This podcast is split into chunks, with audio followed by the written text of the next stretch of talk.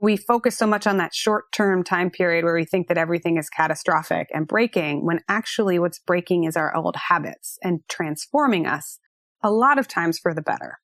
Now, I won't say that everybody shared this because everyone has a different experience and some people really, really don't enjoy the process of change and they miss their old selves and there's parts that they regret. And that is also a true experience. Hey everyone, welcome back to the Startup Parent Podcast. This is the show where we get to talk to working parents, entrepreneurs, and business leaders about what it looks like to raise kids while also building companies. If you're in the thick of it with your career or your business and you've got little ones at home, then you are in the right place. I'm your host, Sarah K. Peck. We are doing a series of the 10 core values we are on number seven today.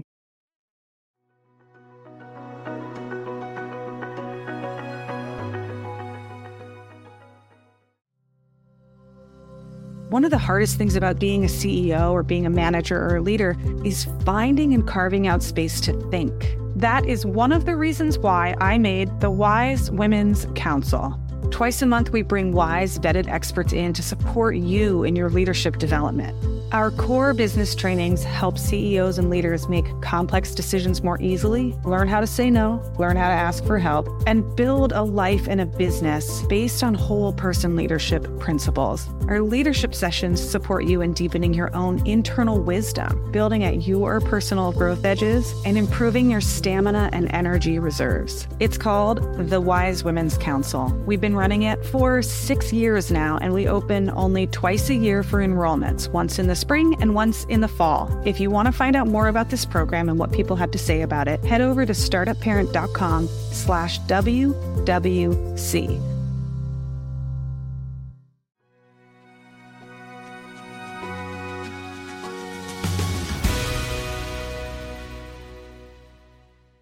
So today we're going to look at number seven. Number seven goes like this. You don't have to do things the way that they've always been done. You don't have to do things the way that they have always been done before. So as always, we get to unpack this. What is this core value? What does it mean? What does it stand for? And if you haven't listened to the first six yet, you just go back in your podcast browser and take a listen because we're doing 10 episodes around our 10 core values in this 10 by 10. So what does this mean? Well, it means that it is okay to break stuff. It's okay to let the wrecking ball come into your life. It's okay to rebuild things. It's okay to do it differently. It's okay to think that what you see in front of you, the way that work looks, the way that motherhood looks, the way that parenting looks, maybe you think it isn't working, which is our previous core value. And if it's not working, then why don't we get to the business of rethinking what it looks like and rebuilding a new future? Sometimes things fall apart, things break, and sometimes things are destroyed. And I want to tap into this element of destruction, the power of destruction, because on the other side of the power of creation, and that is the power of life force, we have the power to create life is also the power to destroy. And if you look into yoga philosophy and the elements of Shakti, the divine feminine, one of these things is that it's this burning, fueling, like highly creative and highly destructive force in our lives. Part of the nature of creation, of making new things, is that through the act of birth, you are creating the possibilities for both life and for death. So we are makers and we are destroyers. There's a few elements of destruction, disruption, and creation that I want to talk about here. First, the phenomenon in the pop culture of Silicon Valley and the tech world is to glamorize the idea of disruption and destruction. We're disrupting the blank industry is a common phrase. But it sounds so glib and peaceful and it's almost this bad marketing trick, this bad marketing name. And true destruction actually wreaks havoc. It's great, it's powerful, and it's huge, but it means that everything changes. And we've seen this, right, in our history. This can look like the onset of digital publishing, the internet, the contraction of the magazine industry and the newspaper industry, this upending of the cab industry through car sharing services and what's coming, the future of self-driving cars. These all have far reaching creative sides because they're going to create whole new industries and whole new tools and new ways of life, but they also at the same time destroy old ways of being, old ways of doing. And in Schumpeterian economic terms, creative destruction is that moment when something is destroyed and it's not recovered. So there's real consequences for real people's lives. If the entire cab industry gets wiped out, all those drivers are now out of jobs. And that's not an insignificant consequence. Startups and pregnancies have a lot in common because they are both these potent elements of creation and they harness this full power. It doesn't mean that there isn't an element of destruction that happens along the way. So on the pregnancy side, inviting a new human into your life is inviting chaos into your world. I don't know of anyone that's had a baby and told me that it was really simple and easy and nothing changed. Although if somebody does want to tell that story, please tell them to contact me and I'll interview them for the podcast. But you start with yourself or your family unit or whatever it looks like. You and a friend living together, you and your partner, maybe you and nobody else if you're a single parent, grandparents, whatever the structure is, whatever the way this set of relationship looks. And then you add an entirely new human into it. It's not just the child that's born. It's the mother, the father, the parents, the grandparents, the siblings, everything changes. We're going to take a quick break.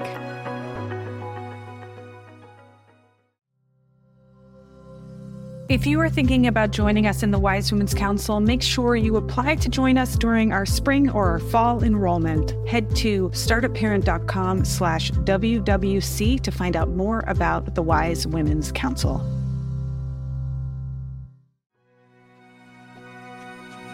All right, let's get back into it.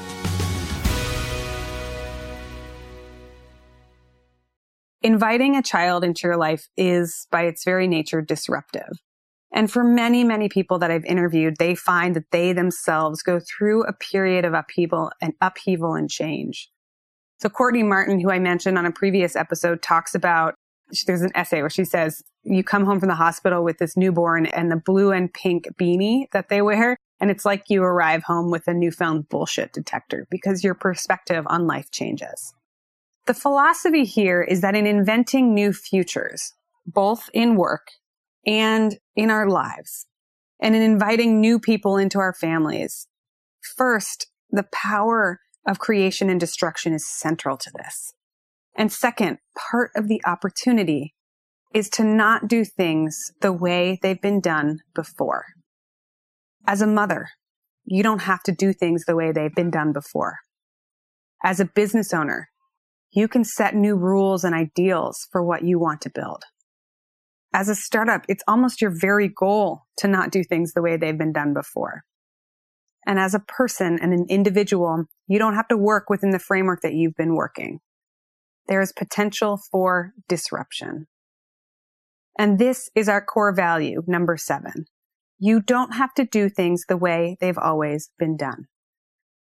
We'll hear many of these stories in the long form interviews here on the podcast. And one of the themes I see time and time again is how much people themselves change through this process of pregnancy, through becoming a parent. And often, eventually, they tell us for the better. I'm not going to glamorize it and say that it's easy. It's not like you switch the switch on and, and you arrive home from the hospital and you're like, great, now I'm a mom and it's all good. That's the power of the destructive side of creation. In many ways, it can feel for a lot of people that part of your old self is being destroyed. And for many people, they share that it takes years to adjust and to calibrate. There's even research uh, and evidence in Sarah Lacy's new book. The book is A Uterus is a Feature, Not a Bug, that women undergo a short loss in productivity right around the time of having kids. It's about 15% of productivity loss for two years but what they gain in productivity in their work and in efficiency over the 30 years that follow levels them up to the next state so much so that it renders those short-term losses irrelevant. But we focus so much on that short-term time period where we think that everything is catastrophic and breaking when actually what's breaking is our old habits and transforming us a lot of times for the better. Now, I won't say that everybody shared this because everyone has a different experience and some people really, really don't enjoy the process of change and they miss their old selves and there's parts that they regret. And that is also a true experience. Throughout it all, however, we have an opportunity and a calling to be able to do things differently than they've been done before. That's the power of motherhood. That's the power of pregnancy. That's the power of startups. So as with all of these episodes, I have a reflection question for you at the end, and you can hop over to our blog and leave a note with your reflection. For this episode, I would love to know, what do you think about doing things the way they've always been done versus doing them in a new way? And if you had the power to do one thing differently, what would you change? Thanks everybody for listening. This is a 10 by 10 series. We're doing 10 episodes that are 10 minutes each. We developed this as part of our work in crafting the mission, the vision, and the values of our company and our podcast. It's been an amazing process. And I was a little nervous at first to share because it felt like it was still brand new. And we're putting it out there, this 10 by 10, to test it out because part of the philosophy is to ship quickly and to make things happen. So we're putting it out in the world to get your response and your feedback, and we will let you know how this evolves and changes in real time as we live our life out loud. Thanks so much for listening. As always, leave a review, hit subscribe, do all the things that we love you doing on podcasts because it helps us tremendously. And we'll see you on the next episode.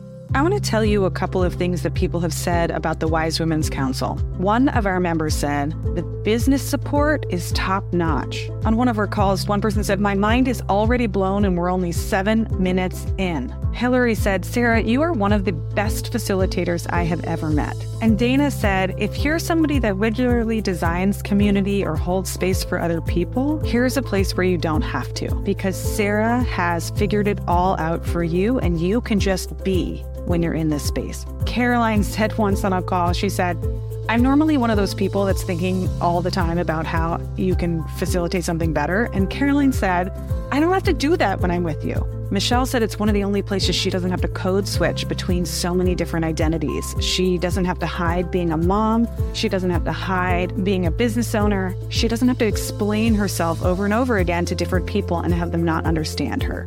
If you are living at the intersection of parent, mom, business owner, leader, entrepreneur, facilitator, or you are running a company, come check out the Wise Women's Council. That's a place I made for you. It's what I needed when I first became a parent, and we've been running this program for six years. Head to startupparent.com slash WWC to find out more about the Wise Women's Council and apply to join us today.